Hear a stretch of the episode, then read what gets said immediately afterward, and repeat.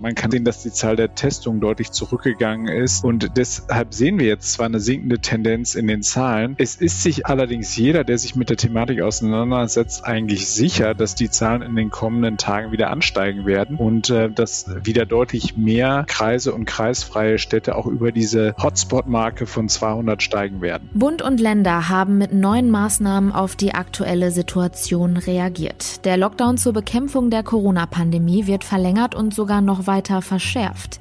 Im Podcast sprechen wir über die neuen Beschlüsse und darüber, was die konkret für NRW bedeuten. Ich bin Julia Marchese, schön, dass ihr zuhört. Der Rheinische Post Aufwacher. Der Nachrichtenpodcast am Morgen. Heute ist Mittwoch, der 6. Januar 2021. Ich freue mich sehr, dass ihr dabei seid. Bevor wir mit unseren heutigen Themen starten, wie gewohnt, zuerst ein kurzer Blick auf das Wetter. Bei uns wird es ab heute nochmal etwas kälter als die letzten Tage, aber damit haben wir von nun an auch in tieferen Regionen endlich eine gute Chance auf Schnee. Das meldet der Deutsche Wetterdienst. Der Tag beginnt bewölkt bei Temperaturen zwischen 0 und 3 Grad. Am Nachmittag und in der Nacht ist verbreitet mit leichtem Schneefall zu rechnen. Die Temperaturen sinken dann auf bis zu minus 5 Grad. Der Tag morgen sieht dann ähnlich aus. Es beginnt meist bedeckt und auch dann ist gebietsweise mit leichtem Schneefall zu rechnen rechnen. Im Tagesverlauf kann es aber auch zu Regen und Schneeregen übergehen. Die Temperaturen liegen zwischen 0 und minus 2 Grad. Auch in der Nacht zum Freitag erwartet uns im Rheinland teils Schneeregen und verbreitet auch Glätte. Die Tiefstwerte liegen dann zwischen 0 und minus 5 Grad. Die bisherigen Beschränkungen, die bis zum 10. Januar beschlossen wurden, sollen jetzt bis zum 31. Januar verlängert werden. Ab dem 11. Januar, also das ist der Zeitpunkt, wenn die Verordnung ausläuft, gelten zudem neue Kontaktbeschränkungen. Für private Zusammenkünfte gilt dann, es dürfen sich nur noch treffen Angehörige eines Hausstands plus eine weitere Person. Das ist ein Teil der neuen Corona-Regeln, die NRWs Ministerpräsident Armin Laschet gestern nach der Bund- und Länderkonferenz verkündet hat. Seit gestern Abend wissen wir also, die Rückkehr zu einem Stück mehr Normalität die dauert noch an. Welche Auswirkungen die Beschlüsse jetzt für NRW haben, darüber spreche ich mit Maximilian Plück. Er ist bei der RP-Chefkorrespondent für Landespolitik. Max, der Ministerpräsident hat seine Ausführungen mit dem Hinweis begonnen, dass man eigentlich gar keine gute Datenbasis hat, dass die sinkenden Zahlen, die wir in NRW inzwischen sehen, nicht repräsentativ seien. Was heißt das? Er hat das ausgeführt und hat gesagt, weniger Menschen sind zwischen den Feiertagen zum Arzt gegangen, weil sie natürlich was Besseres zu tun hatten. Äh, das kommt jetzt von mir. Äh, und ähm, weil es natürlich auch ähm, einen erheblichen Meldeverzug gibt, weil die Ämter nicht in dem Maße natürlich gearbeitet haben, wie sie es sonst tun. Er hat gesagt, man kann auch sehen, dass die Zahl der Testungen deutlich zurückgegangen ist. Und deshalb sehen wir jetzt zwar eine sinkende Tendenz in den Zahlen. Es ist sich allerdings jeder, der sich mit der Thematik auseinandersetzt, eigentlich sicher, dass die Zahlen in den kommenden Tagen wieder ansteigen werden und äh, dass wieder deutlich mehr Kreise und kreisfreie Städte auch über diese Hotspot-Marke von 200 steigen werden. Es gibt ja eine Regelung, da geht es ganz spezifisch um Zahlen, nämlich die Mobilitätseinschränkungen für Menschen in Hotspots. Hören wir dazu nochmal Armin Laschet. In den Regionen, die einen Inzidenzwert von über 200 haben, dürfen sich Menschen ohne triftigen Grund nur noch in einem Radius von 15 Kilometern rund um den Wohnort bewegen. Und damit haben wir auch eine Möglichkeit, die schwierige Situation im Sauerland, die schwierige Situation in Winterberg mit klaren Regeln in Zukunft noch besser in den Griff zu bekommen, als das die Verfügungen der Städte in den letzten Tagen möglich gemacht haben. Aktuell ist ja tatsächlich nur Herne ein solcher Hotspot. Auch wenn die Zahlen wieder steigen sollten, kann man durch eine solche Verfügung Probleme wie den Run auf Erholungsgebiete wirklich bekämpfen? Denn die Menschen aus Nicht-Hotspots dürften ja zum Beispiel weiterhin ins Sauerland fahren.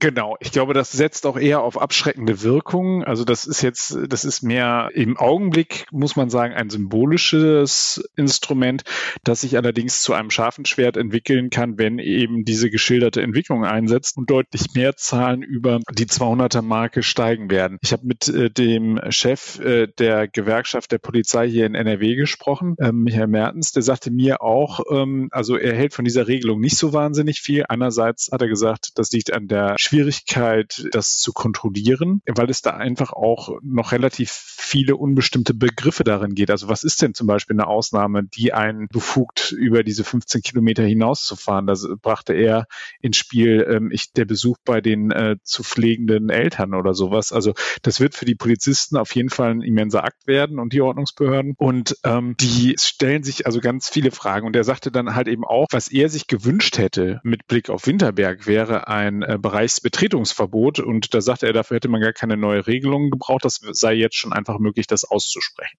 Zu Beginn haben wir gehört, wie Armin Laschet die neuen Kontaktbeschränkungen beschreibt. Da gibt es eine neue Regelung. Genau, da gibt es eine neue alte Regelung, muss man ja sagen. Da war er auch ein wenig stolz, musste man sagen. Äh, das blitzte da in der Pressekonferenz einmal kurz auf. Er hat ähm, auf die Regelung von NRW aus dem März verwiesen. Da wurde festgelegt, Kontaktbeschränkung heißt ein Hausstand plus eine weitere Person. Und das äh, hat NRW tatsächlich im März eingeführt und da sind viele Länder ihm damals gefolgt. Und er hat auch nochmal darauf hingewiesen, dass diese Maßnahme ja dazu geführt habe, dass eben die Zahlen in den Griff bekommen worden sind. Das stimmt ja auch. Natürlich war die Situation auch ein bisschen eine andere, muss man sagen. Also wir hatten keinen Winter, wir hatten ähm, also da auch eine höhere Bereitschaft wahrscheinlich und noch, noch ein höheres Engagement. Wenn, wenn wir jetzt nochmal auf die Winterbergbilder zurückkommen, dann sieht man ja, dass äh, diese, diese warmen Appelle, die die Politik ja jetzt nicht müde wird, immer wieder an uns zu richten, dass die ja offensichtlich bei sehr vielen Menschen einfach verhallen. Genau, und da sagt er jetzt, da muss dann jetzt auch eine härtere Maßnahme her und das ist schon auf jeden Fall auch ein hartes Schwert. Das hat er dann auch in dieser Pressekonferenz, wie ich finde, nochmal ganz schön aufgedröselt. Da ist er von einer Kollegin gefragt worden, was das denn bedeuten würde, ob das denn auch im privaten Raum gilt. Das ist ja, wissen wir ja schon, haben wir auch häufiger darüber berichtet, eine juristisch ziemlich schwierige Frage, ob jetzt sozusagen die Polizei über die Hausschwelle gehen darf und mal bei dir nachgucken kann, ob denn äh, an der Kaffeetafel alle diejenigen sitzen, die da auch sitzen dürfen. Und das war er aber relativ klar und sagte auch, wenn es zwei äh, äh, zu pflegende äh, Senioren gibt, die in einem häuslichen Umfeld wohnen, dann dürfen die äh, nur Besuch von einer weiteren Person empfangen, denn diese zwei gelten zusammen als Hausstand und die Regel sagt ein Hausstand plus eine weitere äh, Person. Das heißt also, Mama äh, und Papa kriegen nur Besuch von der Tochter, aber nicht von der Tochter und dem Enkelkind. Und du hast in der Pressekonferenz nochmal grundsätzlich die Frage aufgeworfen, wie das denn überhaupt alles kontrolliert werden kann und vor allem auch soll. Was war die Antwort? Ja, da hat er sich ein bisschen schlanken Fuß gemacht. Da hat er dann einfach nur darauf verwiesen, dass es jetzt diesen Beschluss der Ministerpräsidenten gebe und was beschlossen worden sei, das werde auch durchgesetzt. Ja, da äh, werde ich ihn sicherlich an anderer Stelle äh, noch mal ein bisschen zu löchern, äh, was das denn genau bedeuten soll, wenn nämlich die Polizisten jetzt schon die ersten Fragezeichen dahinter machen ähm, und Juristen ja nun auch in der Vergangenheit. Äh, da bin ich gespannt. Also das wird sicherlich noch zu vielen Diskussionen führen werden. Im Bildungsbereich hat die Kultusministerkonferenz in ihren Beratungen am gestrigen Tage festgestellt, dass die Aussetzung von Präsenzpflicht und Distanzunterricht über einen längeren Zeitraum nicht ohne negative Folgen für die Bildungsbiografien und die soziale Teilhabe der Kinder und Jugendlichen bleibt. Deshalb sind wir einig, sollte es zu einem Zeitpunkt, der heute noch nicht abzusehen ist, weitere Öffnungen geben, werden wir bei Bildung und Betreuung beginnen. Hier spricht Armin Laschet nun über Öffnungen, aber eigentlich hat er verkündet, was sich schon abzeichnete. Kitas und Schulen bleiben erstmal weiter geschlossen. Was hat Laschet denn ansonsten noch so gesagt? Wie geht es in NRW weiter? Da ist er sehr, sehr rheinisch schwammig geworden. Das, was er konkret gesagt hat, ist, dass die beiden zuständigen Minister für Schulen und Kitas, einmal Joachim Stamm, der Familienminister, der für die Kitas zuständig ist, und Yvonne Gebauer, die Ministerin, die für das Thema Schulen zuständig ist, ist, dass die am gestrigen Abend zusammen mit den Verbandsvertretern über die Beschlüsse der Ministerpräsidentenkonferenz gesprochen haben, dass es dann am heutigen Tage eine Sondersitzung des Kabinettes geben soll und dass dabei dann ähm, die entsprechenden Beschlüsse getroffen werden sollen. Es riecht alles danach, als ob ähm, der Kita und der Schulbetrieb deutlich weiter eingeschränkt werden. In Abhängigkeit von der Inzidenz ist dann ähm, erst wahrscheinlich ab Februar wieder zu Lockerungen kommen kann. Er sagte, es wird ganz klar an das angeknüpft, was vor Weihnachten galt ganz klar ist dann immer auch so ein bisschen so die Frage. Wir hatten ja wenige Tage vor Weihnachten äh, beispielsweise ähm, schon wieder äh, große Einschränkungen ähm, äh, und, und, wir hatten beispielsweise ja auch mal eine Regelung, dass die Eltern entscheiden durften, ob sie ihre Kinder schicken sollen oder nicht. Dann hat Frau Gebauer auch nochmal einen Stufenplan vorgestellt. Da war dann von Entscheidung nicht mehr die Regelung. Also das wird heute ein spannender Tag werden für alle ähm, Lehrer, Eltern und Schüler und Kindergartenkinder nicht zu vergessen. Vielen Dank, Maximilian Plück. Gerne.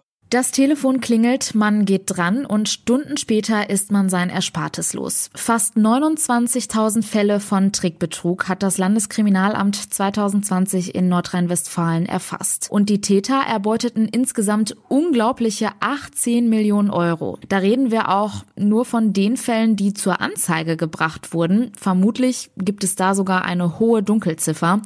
Die Zahlen hat Christian Schwertfeger recherchiert. Er ist Polizeichefreporter der Rheinischen Post und mit ihm spreche ich jetzt darüber, warum die Polizei oft ratlos vor solchen Fällen steht. Christian, in deinem Artikel zum Thema berichtest du von einem 69-jährigen Mann aus Krefeld. Hermann Janka heißt er bei dir. Was ist dem passiert? Wir haben seinen Namen auf seinen äh, Bitten hin geändert, weil er persönlich das sehr unangenehm findet. Also, es war Anfang Dezember, hat er nachmittags einen Anruf bekommen und äh, da war ein aufgeregter junger Mann am Telefon, äh, der sich als sein Sohn ausgab. Der hatte dort reingeschrien, Papa, Papa, ich habe einen Unfall gebaut, dabei ist jemand ums Leben gekommen jetzt brauche ich Hilfe. Neben mir ist eine Polizistin, die erzählt ja alles weitere. Der junge Mann, der hat am Telefon wohl so anders geklungen, dass er ihn tatsächlich am Anfang für seinen Sohn gehalten hat. Wie hat er denn reagiert? Der Janker war unheimlich aufgeregt, aufgewühlt über diesen Anruf. Im Laufe des Gesprächs äh, hatte er allerdings dann feststellen können, dass es sich wohl um einen Trickbetrug handelt und dann hat er aufgelegt. Was wollten denn die Betrüger von ihm? Die wollten Geld von ihm. Die wollten halt, dass er in Anführungsstrichen äh, seinen Sohn freikauft. Ne? Also wenn er jetzt eine bestimmte Summe X bereithält, die dann abgeholt wird, könnte er seinen Sohn dann wieder aus dem Gefängnis bekommen. Okay, und was hat Janka dann gemacht, als ihm klar wurde, dass das jetzt ein Betrugsversuch ist? Daraufhin hat er die Polizei in Krefeld angerufen und dort sagte man ihnen, ja, vielen Dank für den Anruf, dass Sie uns das gemeldet haben, aber aber äh, sie werden wahrscheinlich nichts mehr von uns hören. Die Aufklärungsquoten, das schreibst du ja auch, sind unglaublich gering. Nur zwischen 0,1 und 0,2 Prozent der Fälle werden aufgeklärt, also ein bis zwei von 1000. Insofern ist es natürlich zumindest ehrlich, dass die Polizei so reagiert. Aber woran liegt das, dass die Täter oft nicht erwischt werden? Die Täter sitzen im Ausland. Das ist schlicht und einfach der Grund. Äh, meistens sitzen sie in der Türkei in äh, sogenannten Callcentern. Von dort aus rufen sie dann hier äh, die deutschen Senioren an. Die haben hier in Deutschland aber dann Mittelsmänner, die dann zu den Senioren hingehen und das Geld abholen. Häufig ist es auch so, dass die Senioren selbst nicht zur Polizei gehen, äh, weil sie sich schämen. Es gibt grundsätzlich zwei Varianten bei solchen Betrugsanrufen. Kannst du die mal erklären? Genau, es gibt einmal diesen, ich glaube, der ist bei den meisten der bekannteste, der sogenannte Enkeltrick. Da geben sich die Täter am Telefon als Angehörige an, meistens halt, wie der Name schon sagt, als Enkel und skizzieren dann eine Notsituation am Telefon und bitten dann um Geld. Beim falschen Polizisten geht es auch um Geld. Dort geben sich die Betrüger allerdings nicht als Angehörige aus, sondern eben, äh, wie der Name schon sagt, als Polizisten. Das heißt, Hermann Janker in dem Fall, den du anfangs anfangs geschildert hast, der hatte es gleich mit beidem zu tun, einem falschen Verwandten und einem falschen Polizisten. Genau, also besonders perfide. Und äh, man fragt sich ja auch immer wieder als Außenstehender, wie, äh, warum fallen die Leute darauf rein? Also äh, das höre ich immer wieder von Leuten, auch mit dem äh, Bekanntenkreis, im Kollegenkreis darüber spreche, sag mal, die Leute müssen noch in Anführungsstrichen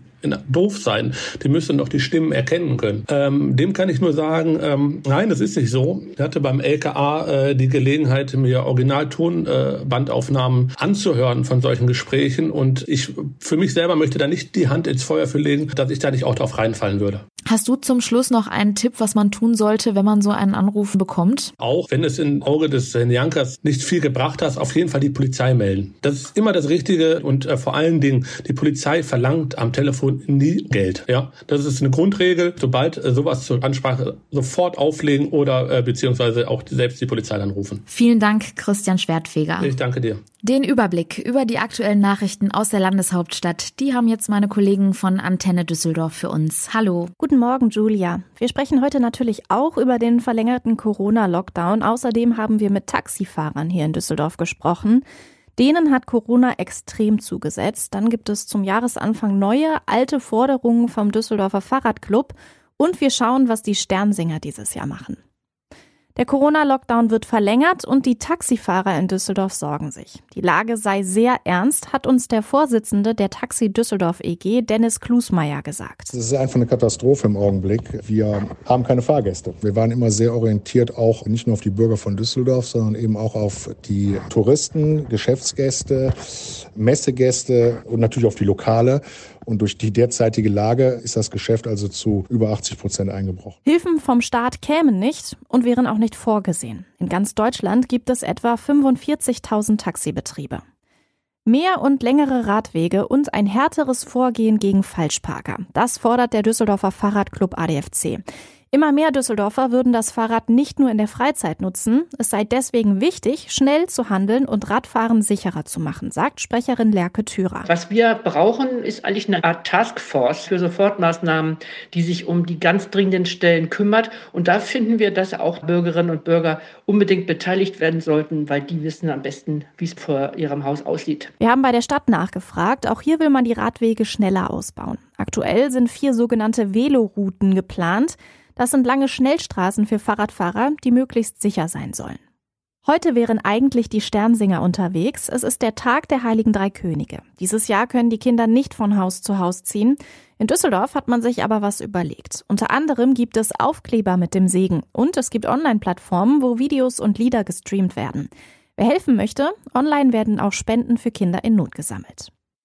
Und das war ein kleiner Nachrichtenüberblick für Düsseldorf mit mir, Alina Lierz. Mehr Infos für und aus Düsseldorf gibt es auf antennedüsseldorf.de, in der Antenne Düsseldorf Instagram Story und auch immer um halb bei uns im Radio. Kommen wir jetzt noch zu einer weiteren Meldung. Die Zahl der Arbeitslosen in Nordrhein-Westfalen ist zum Ende des Jahres 2020 leicht gesunken. Mitte Dezember waren hier rund 734.400 Menschen arbeitslos gemeldet. Das sind knapp 4.000 Personen weniger als einen Monat zuvor. Das teilte die Regionaldirektion NRW der Bundesagentur für Arbeit mit. Mögliche Folgen des zweiten Lockdowns kurz vor Weihnachten sind von der Arbeitslosenstatistik aber noch nicht erfasst. Und mit dieser Meldung endet auch der heutige Aufwacher vom 6. Januar 2021. Wenn ihr uns Feedback geben wollt oder vielleicht einen spannenden Themenvorschlag für den Podcast habt, dann schreibt uns gerne an aufwacher.rp-online.de. Alle weiteren aktuellen Nachrichten könnt ihr jederzeit auf RP Online nachlesen und wir sind dann morgen früh wieder für euch da. Habt einen schönen Mittwoch. Ciao.